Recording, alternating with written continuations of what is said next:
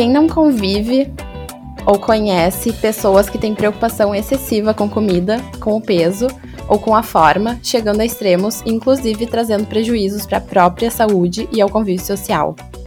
Estes são os transtornos alimentares que se caracterizam por alterações no padrão alimentar, ligados a distúrbios emocionais e alterações nos padrões de pensamento.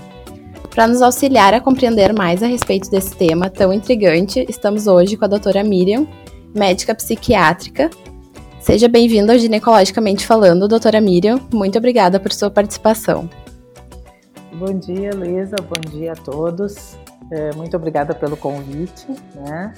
É, é, sempre uma oportunidade poder conversar um pouquinho sobre transtornos alimentares. Como tu falasse, eu sou médica psiquiatra e, e eu trabalho com transtornos alimentares coordenando a equipe de transtornos alimentares em adultos do Hospital de Clínicas de Porto Alegre, já que é uma área bem específica, então acho que é muito importante a gente também entender que não é todo mundo que trabalha em área psiquiátrica que está treinado para trabalhar com, com transtorno alimentar por ser muito específico. E sendo os transtornos alimentares mais frequentes a anorexia nervosa, a bulimia nervosa e o transtorno da compulsão alimentar, eu começo o nosso bate-papo perguntando o que seria a anorexia nervosa? Então, assim, Luísa, na verdade, a anorexia nervosa é o transtorno alimentar que nos chama mais atenção em geral, porque é um transtorno alimentar extremamente grave, que ele Muitas vezes ele é bastante visível, aparente, porque uma característica fundamental da anorexia nervosa é a desnutrição. Embora a gente que trabalhe com transtorno alimentar, a gente sempre pensa os diagnósticos ou os transtornos alimentares como um contínuo, um grupo de problemas emocionais que se manifestam, como tu já apresentaste, através de preocupações excessivas com o corpo, com peso, com alimentação. Então, dentro desses transtornos alimentares, a anorexia, o que caracteriza ela é a restrição alimentar, é uma predominância de restrição alimentar, além de outros uh, sintomas que tão, são comuns aos outros transtornos, né? Como, por exemplo, compulsões também estão presentes na anorexia. Em geral, são compulsões menos frequentes, ou o que a gente chama de compulsões subjetivas, em que a pessoa come com descontrole, mas não quantidades excessivas. Uh, enfim, então a anorexia é caracterizada por isso, por uma predominância de comportamentos alimentares restritivos, de controle alimentar, que vão levar a um baixo peso e desnutrição. E várias complicações decorrentes dessa, dessa questão uh, da desnutrição. E quais seriam os principais sintomas dos pacientes com anorexia nervosa? Os transtornos alimentares, eles têm a preocupação excessiva com a forma corporal e o peso corporal, em geral associados a uma enorme insatisfação com a forma do corpo, com o peso, mesmo quem não tem anorexia. Essa insatisfação tem a ver com uma, um hiperfoco nesses, nesses aspectos, está relacionado a alterações cognitivas, mas também está relacionado a questões emocionais, de necessidade de controle. Então, a necessidade de controle se manifestando através da necessidade de controle da alimentação ou do corpo, é um sintoma eh, fundamental dos transtornos alimentares e da anorexia em específico.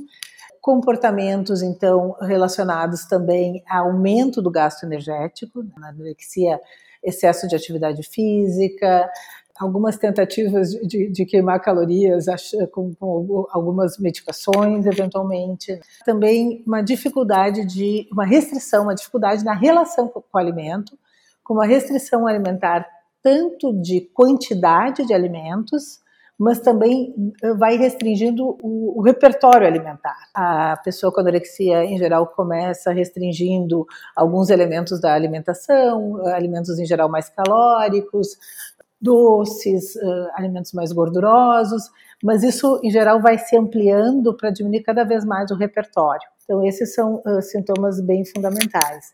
Acho que vale também aqui alertar que hoje em dia a gente sabe que a preocupação com a alimentação é uma preocupação da nossa sociedade. Então, a gente tem uma preocupação, inclusive em alguns aspectos bastante adequado, de querer comer alimentos menos processados, de uma qualidade nutricional melhor. Só que as pacientes com transtorno alimentar, elas acabam muitas vezes usando alguns elementos do que seria adequado, por exemplo, alimentar, uh, alimentos com baixo teor de gordura e indo ao extremo e às vezes usando esses elementos como justificativa para suas restrições. Por exemplo, uma coisa que às vezes as pacientes referem, não, eu tenho intolerância à lactose.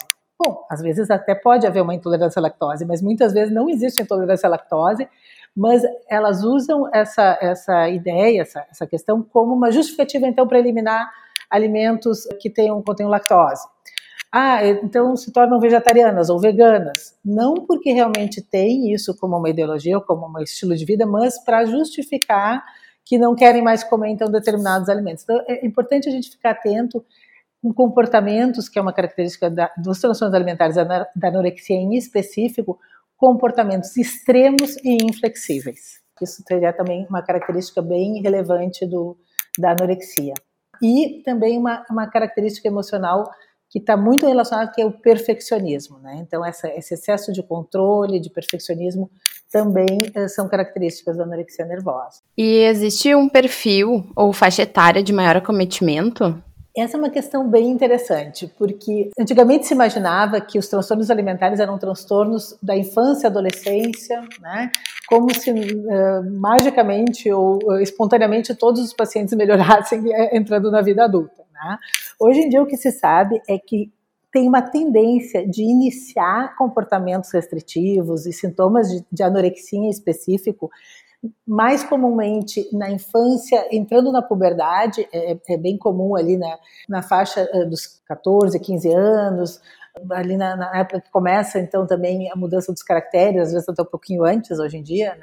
secundários, e bulimia nervosa, que seria um transtorno também caracterizado, nós vamos falar um pouquinho depois, mas também caracterizado por uma preocupação excessiva com o corpo, preocupação excessiva com a comida, mas que a pessoa não consegue ter esse controle, né, tão rígido e, e tão restritivo como na anorexia. A paciente as pessoas que, que, desenvolvem bulimia, elas têm muitas, uma, uma alimentação muito errática, né, muito uh, irregular, né, com alternâncias de períodos de restrição, com períodos de comer excessivo, descontrole alimentar e comportamentos compensatórios, né? Mas enfim, então, como eu ia dizendo, a, a, paciente com, com, com, esse descontrole alimentar tende a iniciar os sintomas um pouquinho mais adiante, no final da adolescência, início da idade adulta. Outra questão bem, bem relevante a, a esse respeito é que e por conta disso também a gente pensa eh, como um grupo de, de, de, transtornos, que existe um fenômeno muito comum nos transtornos alimentares que a gente chama de migração diagnóstica. Então, a pessoa inicia nessa fase mais precoce, ali na, na adolescência, com comportamentos extremamente restritivos, mas com o passar do tempo não conseguem restringir tanto, né? então deixam de ter uh, essa característica de baixo peso e desnutrição que caracteriza a anorexia e passa a ter um predomínio de descontrole alimentar, aumentando o peso, indo para um peso uh, normal ou sobrepeso, em que daí os comportamentos de descontrole e de comportamentos uh, alimentares irregulares predomina, levando então a gente a fazer um diagnóstico de bulimia nervosa. Né? Então a bulimia nervosa ela tende a começar um pouquinho depois e muitas vezes ela é como se fosse uma evolução de um quadro inicial uh, de anorexia nervosa. Então, por isso é muito difícil a gente fazer isso tão categorial, né? Assim, definir tão claramente, às vezes, essa, essa fronteira entre os diferentes transtornos alimentares. Né? E ainda só para complementar, muitas vezes essas mesmas pessoas, com o passar do tempo, também deixam de fazer os comportamentos compensatórios, como uso de laxantes, etc., e passam a ter simplesmente eh, episódios de compulsão alimentar, daí passando para um terceiro diagnóstico que seria o transtorno da compulsão alimentar. Tá? Então, existem pacientes que iniciam e mantêm um quadro nosológico, um quadro clínico uh, mais, vamos chamar assim, de um determinado grupo de, de, de pacientes, né, anorexia ou bulimia ou transtorno da compulsão alimentar, mas é bastante frequente essa migração diagnóstica até em função de que existem os sintomas, muitos sintomas são comuns a, a, aos três diagnósticos. E anorexia nervosa é uma enfermidade frequente? Não, não. Anorexia nervosa, em especial, é, uma, é, um, é um transtorno alimentar de baixa prevalência, em torno de 1%, 1 a 5% em populações específicas de mulheres jovens, embora na população em geral exista uh, transtorno alimentar em todas as faixas etárias, tanto uh, mulheres quanto homens, né? Todos os níveis socioeconômicos. Então, assim, ela, ela se distribui na população em geral, com predomínio alguns grupos, principalmente mulheres mais jovens, mas não é tão frequente, não. A bulimia nervosa e a transtorno da compulsão alimentar são transtornos mais, mais prevalentes, mais frequentes. O que se sabe é que no, nas últimas décadas e, e, certamente a partir dos últimos tempos, né, com a pandemia, houve sim um aumento da incidência, do início de novos casos de transtornos alimentares em geral, e existe uma tendência né, epidemiológica de um aumento desses transtornos.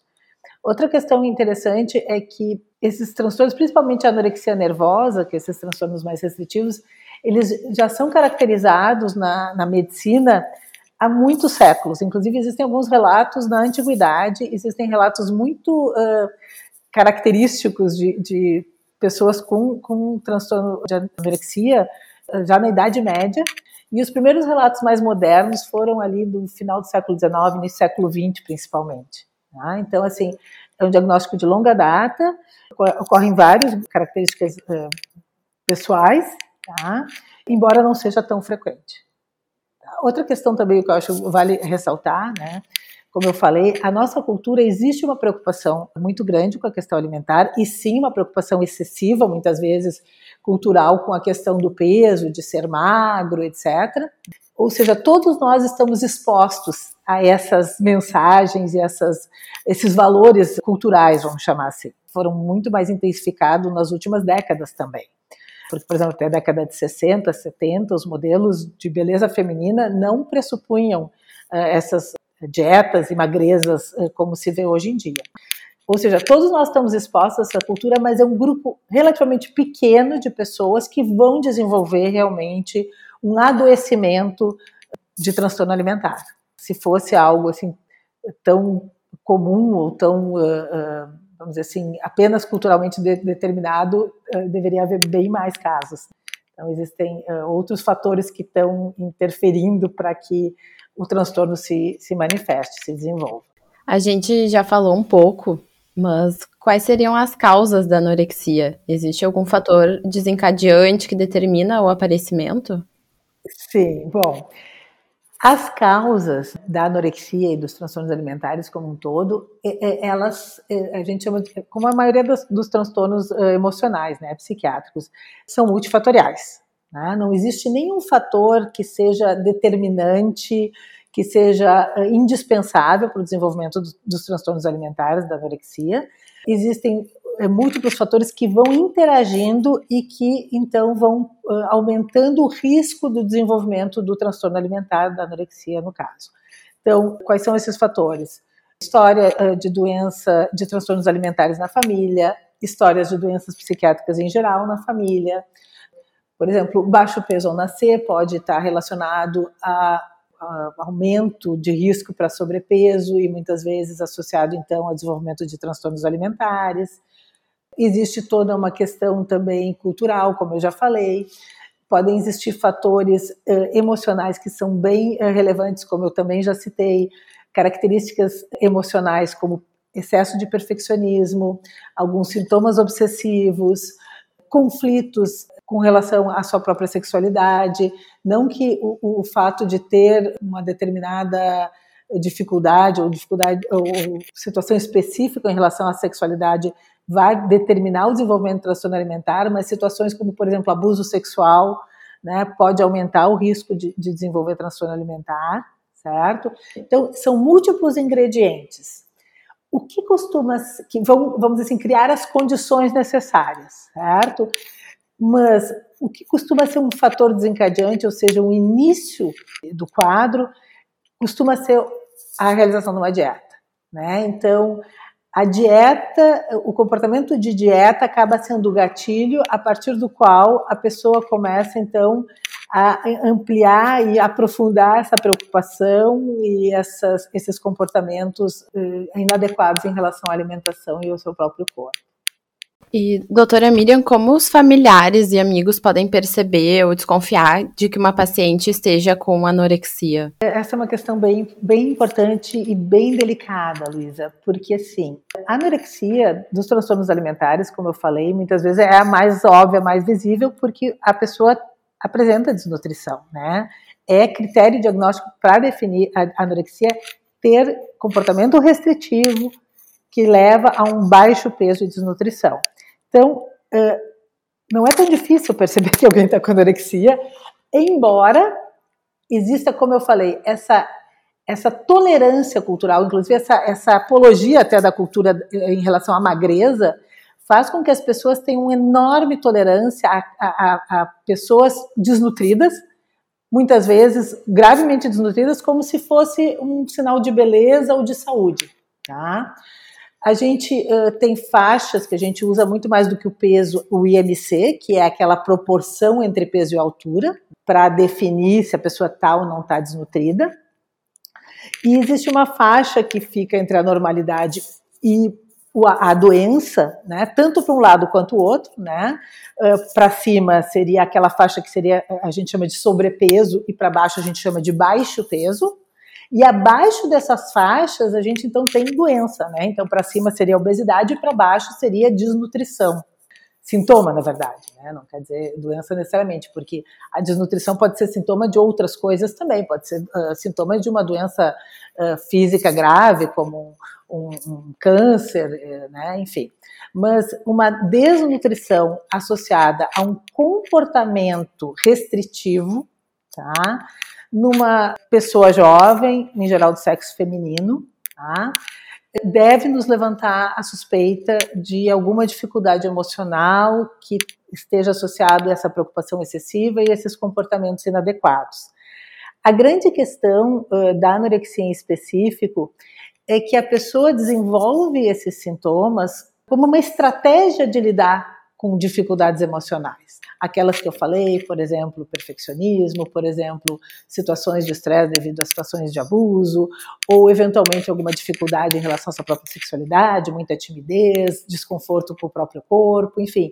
Então, é uma estratégia que a pessoa usa de começar a restringir e controlar o peso e o corpo, e a pessoa fica com uma sensação de bem-estar certo? Também existem fatores provavelmente biológicos, que são muito importantes às vezes, que também tornam essas pessoas com algumas características físicas, eu digo físicas biológicas, né, muito peculiares. Por exemplo, quem não tem transtorno alimentar, em geral, tem uma sensação aversiva com a sensação de fome.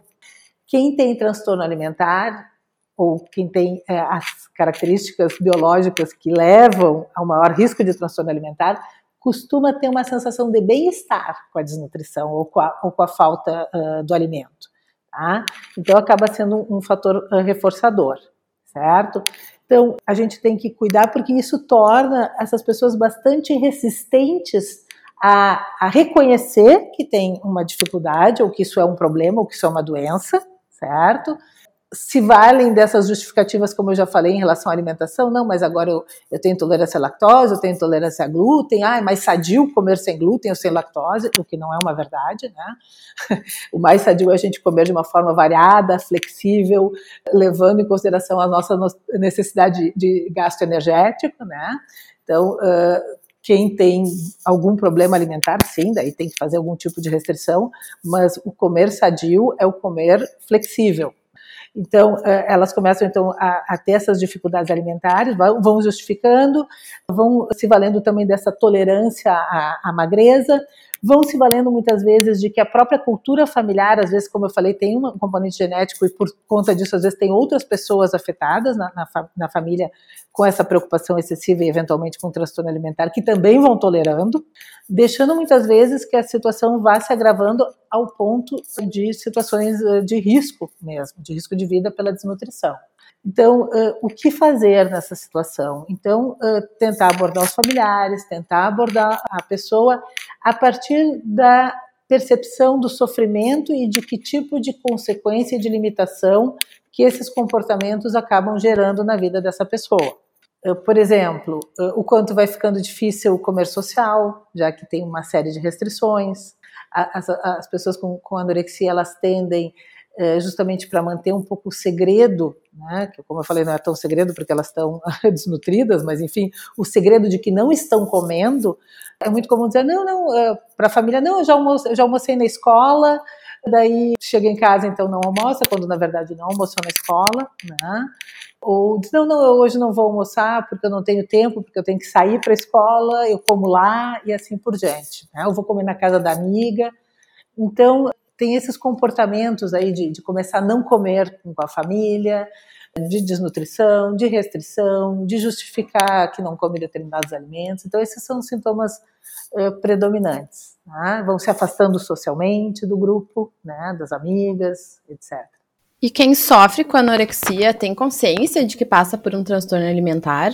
É, isso que eu falei há pouco. Em geral, quem tem transtorno alimentar mais restritivo, quem tem, desenvolve anorexia nervosa, em geral, usa isso como uma estratégia emocional e a pessoa acaba se, vamos dizer assim, sentindo como algo que é benéfico para ela, ou seja, como uma estratégia, uma parte sua própria forma de lidar com as questões da vida, né, com as questões emocionais. Então, muitas vezes elas têm muita dificuldade de reconhecer eu digo elas porque, como eu falei, é um pouco mais frequente nas mulheres, né? Mas homens também desenvolvem. Então, assim, é, é muito comum. A gente, na, na psiquiatria, na área da saúde mental, a gente tem um conceito que se chama transtornos que são egocintônicos. O que, é um, um transtorno egocintônico? Ele está em sintonia com o ego da pessoa, em sintonia com como a pessoa se percebe. Então, existem, por exemplo, uh, adições têm muito isso, né? A pessoa acha que aquela, aquela adição, vamos dizer, o álcool, por exemplo, ah, não, eu, eu bebo socialmente, quando na verdade aquilo é um problema, né? Então, mas elas não percebem isso como um problema. A anorexia em especial, a pessoa tem muita dificuldade, é muito egocintônico, a pessoa tem muita dificuldade de perceber. Outros transtornos, como a bulimia nervosa, a compulsão alimentar, em que existe essa, essa, essa questão do descontrole, em geral a pessoa consegue perceber melhor esse mal-estar e esse desconforto, esse sofrimento. Na anorexia nervosa, para a pessoa perceber, muitas vezes tem que ser a partir das perdas ou das dificuldades decorrentes desse, uh, desses sintomas. E muitas vezes é um, é um grande assim, desafio. A nossa tarefa é realmente ajudar a pessoa portadora do transtorno alimentar e os seus familiares a compreender que isso é um problema de saúde grave e poder aceitar ajuda. E além de todos os distúrbios psicológicos que a gente já falou, algum distúrbio psicológico é comumente notado em pacientes anoréxicos? Na verdade, os transtornos alimentares como um todo, eles comumente é muito frequente que eles tenham outros sintomas emocionais e psiquiátricos que podem ocorrer junto, tanto uh, simplesmente sintomas mais uh, leves ou esporádicos, por exemplo, sintomas depressivos ou um, um episódio depressivo, quanto pode ser o que a gente chama de um sintoma comórbido, ou seja, a pessoa tem depressão e tem anorexia também. Tá? Ou tem uma característica, por exemplo, um, um transtorno obsessivo compulsivo e tem anorexia. Tá? Então, existem essas comorbidades ou adições, né? A pessoa tem bulimia e tem abuso de álcool, por exemplo. Então, isso é, isso é bastante comum, tá? Ter outros transtornos, como comorbidade. Existe também esse aspecto de ter sintomas que podem estar relacionados a outros transtornos, por exemplo, pode ter sintomas, como eu falei, depressivos ou ansiosos, sem ter um transtorno de ansiedade, por exemplo, é bastante frequente pacientes com ah, anorexia terem ataques de pânico, crises de pânico, crises de ansiedade. Mas não necessariamente isso vai se caracterizar um transtorno do pânico ou uma doença do pânico. Tá? Mas tem episódios de, de, de crises de ansiedade tipo pânico. Outro, outro aspecto bem importante específico da anorexia é que a própria desnutrição ela traz efeitos tanto psicológicos quanto efeitos físicos, que são sintomas, né? Por exemplo, só, a pessoa, só o fato de estar desnutrido pode gerar sintomas de apatia, falta de interesse, falta de energia, dificuldade de concentração, eh, dificuldade de memória, que pode ser confundido com depressão. Tá? Então, é bastante comum, e daí, como eu falei no início, às vezes isso acontece, o paciente vai consultar um psiquiatra ou um psicólogo dizendo, ah, eu estou com depressão, quando na verdade a depressão é decorrente da desnutrição e do baixo peso. E se o colega não está muito atento e muito alerta para perceber, se preocupar com aquele baixo peso, com aquela desnutrição e tratar, vai ficar dando remédio antidepressivo para esses sintomas e os remédios não vão funcionar né? É, sendo que, na verdade, para tratar depressão, os remédios antidepressivos são extremamente eficazes.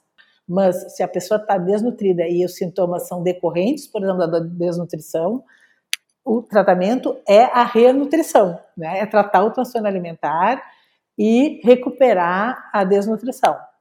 Outro sintoma muito característico que é da própria desnutrição são comportamentos ritualizados, né? Então, assim, quem tem desnutrição tem uma tendência de fazer as coisas sempre do mesmo jeito, de uma maneira rígida.